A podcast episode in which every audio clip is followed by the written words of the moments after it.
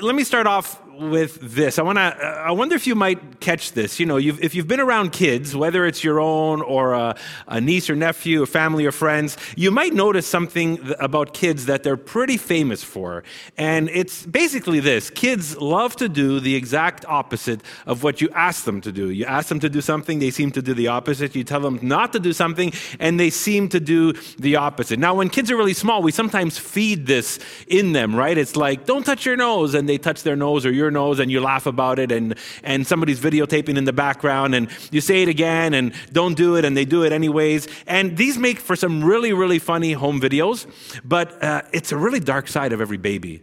It's the rebellion of every kid, right?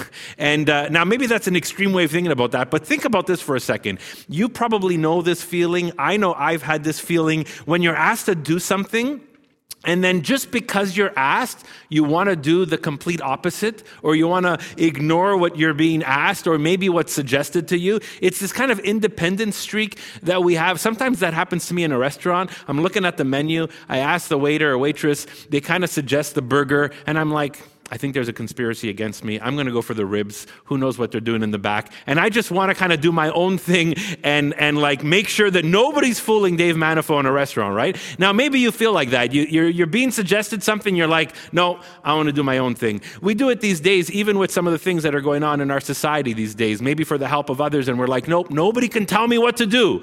I'm going to do my own thing. We are, as human beings, a rebellious creature.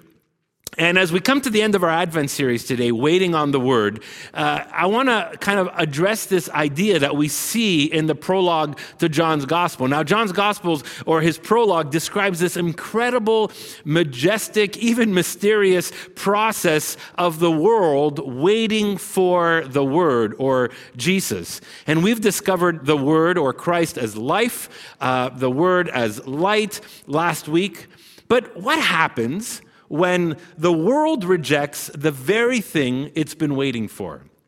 What happens when the world just says, nope, I'm not interested, or that's really great, that looks good, that actually seems true, but I'm, I don't want any of it? What do you call that? And so I want to jump back into John's prologue and uh, John chapter 1, the first 13 verses. We're going to read them together. And we're going to discover, I think, something inside this around what it means to wait for something that you end up actually sometimes rejecting. So let's read this together. In the beginning was the Word. The Word was with God, and the Word was God. He was with God in the beginning, and through him all things were made. Without him nothing was made that has been made. In him was life, and that life was the light of all mankind. The light shines in the darkness, and the darkness has not overcome it. There was a man sent from God whose name was John, and he came as a witness to testify concerning that light, so that through him all might believe. He himself was not the light, he came only as a witness to the light. True light that gives light to everyone was coming into the world. And he was in the world and through the world, and though the world was made through him, the world did not recognize him. He came to that which was his own, but his own did not receive him. Yet to all who did receive him, to those who believed in his name, he gave the right to become children of God, children born not of natural descent, nor of human decision or a husband's will, but born of God. God, as we uh, look at this prologue one more time this week in this season of Advent, um, God, grab our attention for these next few moments. Help us to see what you want us to see and hear what you want us to hear and discern our response, God, to you. In Jesus' name, amen. You know, as, as we read through this prologue, we, we're noticing something as we move through it over a few verses a week. And verse 10 is interesting because it gives us something a little bit new to understand about the Word or Jesus' relationship to the actual world. Verse 10 says, He was in the world or the place, right? And then it remind, John reminds us that the Word made the world or everything in the world was made by Him, so the place and the people. But then John says in verse 10 that the world or the people now didn't know Him I mean, it's, he wraps this all up in one sentence, but you think about that like, didn't know him? How did this happen? How do they not know him? How do they not want to know him, maybe? In verse 11, he tells us this way He says that he, Jesus, came to his own. So, like, think of Jesus coming initially to his tribe, his people, his ethnic group, the Jews, and, uh, and then consider that he came to Israel first, his heritage people, his own people. But you can think broader. Jesus didn't only come to Israel, he initially did, but he came for the world, the people he created. But John says that these people, that, that the world that he came to, his own, did not receive him. Or another version might say, did not accept him. Have you ever walked into a place that you should have been accepted? Maybe family or friends, but you weren't. Maybe you walked into a school or a work environment, you figured, well, these are my people, these are my colleagues. And then you, you have a sense of rejection. And you're wondering why. Like, I've done the right things, I've, I've, I've worked hard, uh, I've been part of this family for so long. Why do I feel a sense of rejection? So step back for a second in, in all of this introduction to John's gospel. Like, think of what he tells us about Jesus or the Word. He starts off saying, All things came into being through him. In other words, the thumbprint of Christ is on creation, is on humanity, is on you and me. Paul will later say in the book of Romans that, that creation witnesses to who God is and to what he's about. John tells us that there's life in this word or life in Jesus. John says that there's a light in Jesus and that this light shines to all people. In other words, everybody, everybody we lock eyes with has a possibility, uh, an availability to receive the light of Jesus in their lives. Last week, John reminded us, John Wayne reminded us how Jesus enlightens, Jesus guides. When you think of light, we can even see how light exposes. Then we're told that God actually sends somebody, a real person named John the Baptist, to the world, or initially to Israel, to prepare the way for Jesus. So God, in his love for us and his grace for us, sends somebody to help them see that Jesus was coming, that this word, this light, this life was coming. John calls Israel to repent, to, to turn around. They were walking away from God. They were not walking in the way of God. They were missing everything God was doing. And God sends John as a prophet to call them to follow and be ready for this Messiah's entry, this Messiah's coming, this Messiah's mission. And why did he send John? So they wouldn't miss Jesus. So we wouldn't miss Jesus. So the world wouldn't miss Jesus and so that eventually we would believe in Jesus. In fact, all of John's gospel, right to the very end, he says that he writes his whole gospel so that people would come to believe in Christ. He sums up who Jesus is in verse 9. He says, He is the true light coming into the world. Now, all this, all this about the Word, all this about Jesus for the world, in the world, shining a light into the world, and the world didn't know him I mean, did they not see? Did they not hear? I mean, later we read in the Gospels that when people heard Jesus speak or teach, they're like, who is this guy that speaks with authority? When they saw him heal and perform miracles, they're like, oh my gosh, this must be the Messiah. When they see him walking to the cross, but then later resurrecting from the dead, I mean, we just think of the whole story. And I think John's also describing not just the non acceptance in that moment, but the non acceptance as a whole. Did he, was he not bright enough? Was he not loving enough? Was he not real enough? And yet, John says they did not accept him. And I think inside this piece is such an important question. And, and it's, it's particularly an Advent question because Advent anticipates the first coming of Christ and the second coming of Christ now. And it's this question Have we accepted Jesus? I don't mean, you know, the, the kind of short little phrase that sometimes modern Christianity has highlighted. You know, have you accepted Jesus in your heart? Although there's part of what that means when we follow Christ. But have you accepted Jesus, received him, welcomed him into your life as Lord, as leader, as an authority, as God?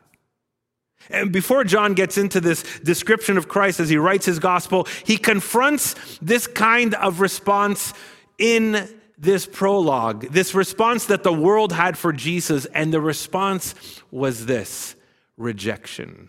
The world did not accept him. What other word can you use except to say that the world rejected him? Now, we know that not everybody rejected him. We know that many of us, uh, even just participating this morning, say, Well, I didn't reject Jesus, I'm following Jesus. So, yes, there was a, a microcosm of people that, that accepted Christ. There was a microcosm of people that followed Christ. There was then a growing group of people, the church in the book of Acts and throughout early church history. But it was always a microcosm of initially the Jews, a microcosm of the Gentiles, a microcosm of the Roman Empire, Asia Minor, the microcosm of our world world. But when you really think about it, the majority of the culture he arrived in, whether it was religious people or irreligious people, the majority of the world often rejects Jesus. They don't accept him. And that's a reality we need to wrestle with and a question Advent, you know, kind of confronts us with. Have we welcomed Christ fully into our lives. One of the reasons, explanations the scripture gives for this is the state of the world, that the world is in a sinful state, separated from God. I often use the word broken or blind to describe our sinful state. And the reason I like using those words is because it helps me understand the effect of sin in my life, in your life, and in the life of the world. When I see the brokenness in the world, I realize the effect of sin. When I see the sense of being lost in the world, it's the effect of sin, being blind. It's, it's a good way to understand the effects of sin in our lives. But there's another word that uh, maybe I don't use often enough, and it came in conversation as we were developing this series, and it's this word that I think this text helps us understand, and it's the word rebellion. That there's a rebellion, an affront to Jesus, to who he is, that he was sent from God. The word rebellion helps us kind of describe what it means to reject Jesus. Uh, maybe I'll describe it with this line on the screen that rebellion is knowing that something is life or light, but rejecting it anyways. Knowing that something is full of light, full of, of love, full of life and light, but rejecting it anyways. I've heard this version play out in so many people's lives over the years. I mean, I've chatted with people because I love to see people come to know Christ and, and we love to nurture a relationship with Christ. That's part of our mission, connecting people to a growing relationship with Christ. But I've heard people say, I've been interested in Christ for years, but I don't, I don't want to respond to him. Or maybe I've heard this, oh, I've heard God's voice calling me. Maybe not literal, like his literal voice, but I've, I've sensed God calling me, nudging me, prompting me, but I don't want to have anything to do with it. You know what? I've heard this. I've seen signs of Christ's power and Christ's truth in other people's lives, even around me, but. Or maybe sometimes we use excuses like we want to use science as an excuse or ambition as an excuse not to respond to the call of Christ, where there really become straw man excuses. See, rebellion is often this way. I'll describe it in another phrase knowing what your heart needs, but choosing what you want instead. Because you just don't want to respond. Usually, it's a difference between like um, quick satisfaction and true satisfaction. Think about it kind of in a, in a moral sense for a moment. Think about a man or a woman who's longing for intimacy, deep intimacy in a relationship and they choose the shortcut. They choose the quick pleasure. They choose the quick sexual encounter. In what they don't realize they're doing is they're rebelling against actually true deep intimacy that can be found within the context of a long, loving relationship and marriage and choosing something different. Rebellion is often choosing the quick instead of the meaningful. Now, rebellion isn't always bad. I remember Tony Campolo used to say, teach your kids what they should rebel against. because often we might not realize that we sometimes influence each other in rebelling uh, to the wrong things, where we should encourage each other to rebel against the right things. So rebellion isn't always bad. And sometimes rebellion is needed when there's something wrong in place and we, we need to rebel against it. But let me bring it back to this idea when we're rebelling against the life, the word, the light. We usually rebel against the truth that, that can be staring us in the face. And think of this the word, Jesus, was staring them in the face and they didn't accept him. They didn't accept him. So think of it this way they rejected the word they've been waiting for. And sometimes we do that. We reject the actual word we've been waiting for. We reject what we need and choose what we want, and then recognize only later that we never got what we truly needed. They reject the word they were waiting for. There's a, a Jewish saying in one of the wisdom books in Jewish literature called the Book of Enoch and it says this wisdom, capital W, so kind of think like the personification of divine wisdom. Wisdom went forth to make her dwelling among the children of men and found no dwelling place. Found no dwelling place. When I read that, I think of a, a line in the Gospels that talks about Jesus, that the Son of Man had no place to lay his head. The Son of Man, the one who taught with authority, the one who healed, the one who comforted, the one who loved the poor, the one who came to free the oppressed, the one, that Son of, of God had no place to lay his head. Often, the very thing we long for, the very thing that is coming for us for our good, sometimes finds no place among us. And that's rebellion. So there's two kind of ways to think of rebellion, and I'll say it this way. The first one is ultimate rebellion. The next one is momentary rebellion. Ultimate rebellion is basically the, the, rebellion that I'm talking about here in this text. This, this rebellion of the unbeliever, the one who doesn't believe, the one who chooses to ignore Christ, even if they've been presented uh, him to them. The one who maybe has seen who God is, has experienced, has learned. There's something there, but still says, no, I want nothing of it. That's an ultimate rebellion. And there's a spirit in the world, small s, a spirit in the world that is often rebellious against God, against Christ. Here's John, the same writer, but writing later in his life, probably in his 70s, to an early church, a group of Christians. And he says this in 1 John chapter 4, verse 3. He says, Every spirit that does not acknowledge Jesus is not from God. Every spirit that does not acknowledge Jesus is not from God. And then he says this He says, This is the spirit of the Antichrist, which you have heard is coming and even now is already in the world. John was telling these, these first century Christians listen, anytime someone does not acknowledge that Jesus is from God, it's a rejection. It's an antichrist spirit. It's an, it's an affront towards who God is and who Jesus is. Now, I know as soon as I say the word antichrist, you might be thinking about an end times idea or this and this and that. But here, John is helping us see there's, there was already in the first century the spirit of the antichrist, something as an affront to who God, did, who God is, this rebellion against God. And the, the way we know that is that when someone doesn't acknowledge that Jesus is from God, especially when they've been confronted with him or introduced to him. I like how C.S. Lewis puts it. He says it this way Fallen man is not simply an imperfect creature who needs improvement. He is a rebel who must lay down his or her arms. You catch that?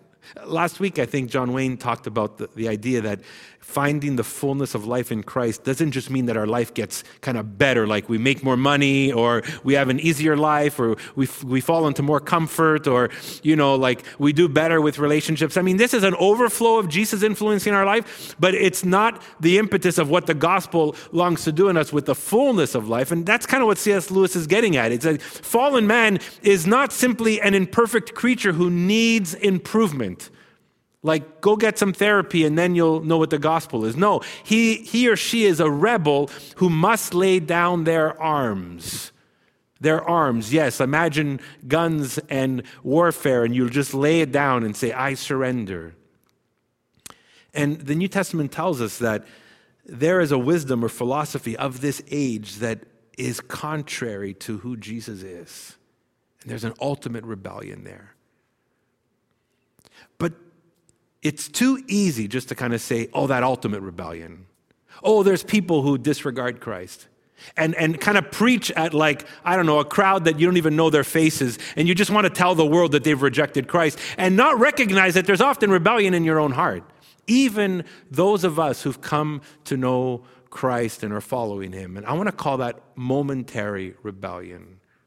Because there's momentary rebellion in my heart, in my life, I can, if we have time for coffee, I'll tell you five or six stories of momentary rebellion in my own life following Jesus. And probably more than five or six times happens quite regularly. Because as a believer, as a follower of Christ, there are times when we also ignore Christ in our lives. We ignore his leadership, his lordship, his direction. Sometimes it's because it, it's going to cost me too much. So I, I know where Christ is leading me. I know what he's teaching me. I know his authority, but I'm like, you know what? This is going to cost me too much. I don't want to do it. And I turn away. That's rebellious. It might be a fear, like I'm too fearful to step into this. I'm too fearful to follow in this way. I'm too fearful to let go. And so we have a momentary rebellion there. Maybe it's our insecurities, maybe it's our ambition. We're so ambitious even as Christ followers, we have this humanistic ambition that we just ignore the fact that Christ is calling us and leading us and guiding us, and He's our Lord and our authority. Sometimes it's pleasure because we want a quick pleasure over long lasting, joyful satisfaction in Christ. I mean, I can tell you stories, even from our church community, without naming names, of, of many of us who've rebelled momentarily over the years. And some of you, you know exactly what I'm talking about because you're still living in the consequences of that rebellion. Like you're following Jesus, you, you know, you love the Lord. I'm not discounting that. You're, you're, you're concerned for the world, the church, but you know that there's been momentary rebellious times in your life and you're still living under the consequences because you can't get out of those consequences. They just are. And so your life is filled with the, the I guess, the effects of that. And you know, God's amazing because His grace is available for us throughout our walk with Him as much as it was available when we first started following Jesus. And you know that even though you're living out of those consequences, your, your, your life in Christ, God can, can redeem even those mistakes. But you know that there's been those momentary rebellious times. Some of you actually were fortunate enough to just stop right at those moments and you caught yourself and you realized, oh my gosh, if I take one step forward, I'm totally rebelling against God's love and will and vision for my life. And I know some of you.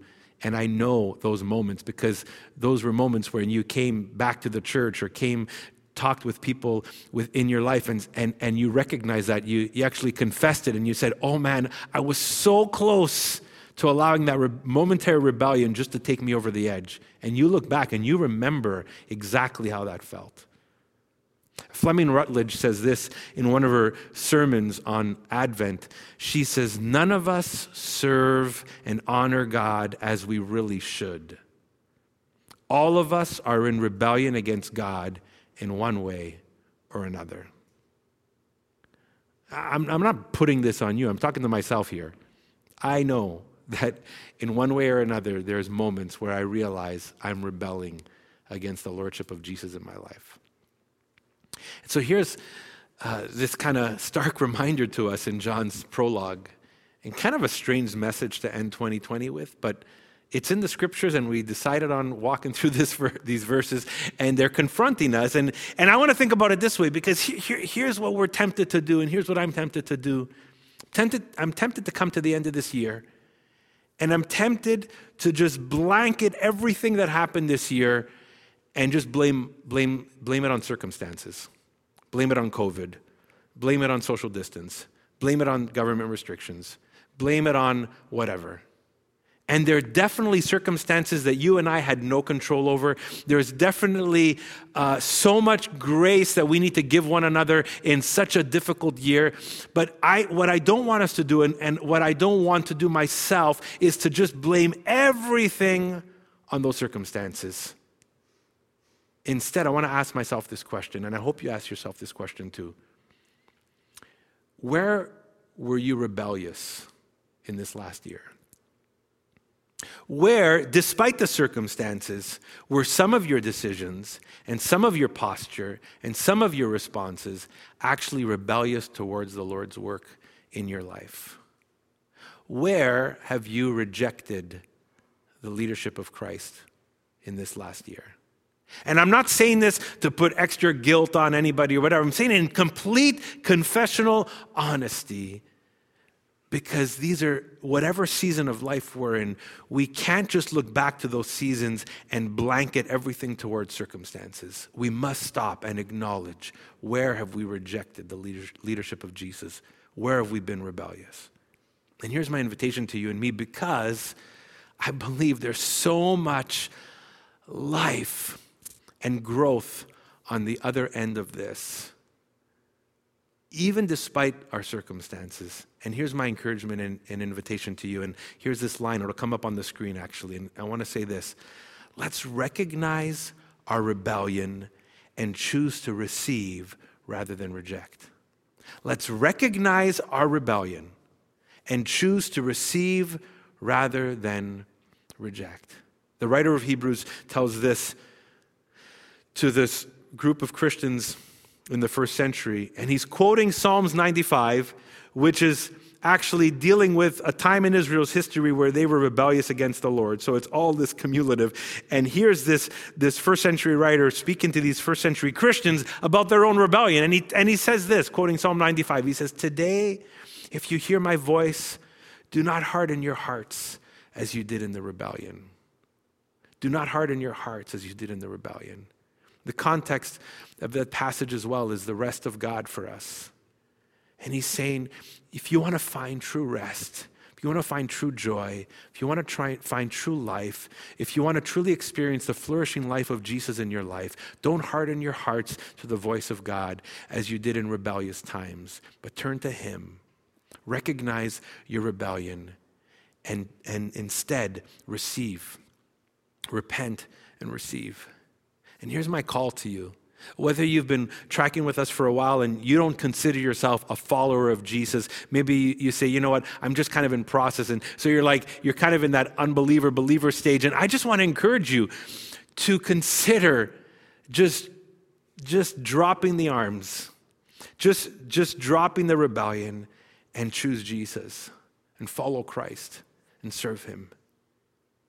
And, and if you're, if you're uh, a Christian or a believer and you've been following Christ, to recognize, hey, I've had moments of rebellion, even yesterday. And I want to recognize those. And I want to turn and trust Christ. Because here's the thing when you reject what you're saying, whether you're rejecting Christ ultimately or you're rejecting Christ momentarily, what you're telling Jesus is, I will not let you lead. You're saying, Jesus, don't lead me. Don't lead me. That's what rejection is. But, but receiving is recognizing our rebellion and relinquishing, as C.S. Lewis said. And it involves repentance. Like John the Baptist came calling to repentance, asking, Will you turn your life around and align yourself with the Word of God, Jesus, the life, the light, the love of God in Christ? That's my invitation to you today. And again, if you're just newly considering this, oh, my invitation to you is, is understand that we as humans, all of us, you and me, we're rebellious. And that's part of the reason why we reject Jesus. And I encourage you no, don't reject Jesus. Trust Jesus. Follow Jesus. And may that be true for all of us, even in our momentary, momentary um, rebellion, that we would choose Christ at every intersection of our lives. Let's pray. Our Heavenly Father, it's tough to just pause and allow your light to expose us. I know it's hard for me. And God, I personally recognize and admit my momentary rebellion.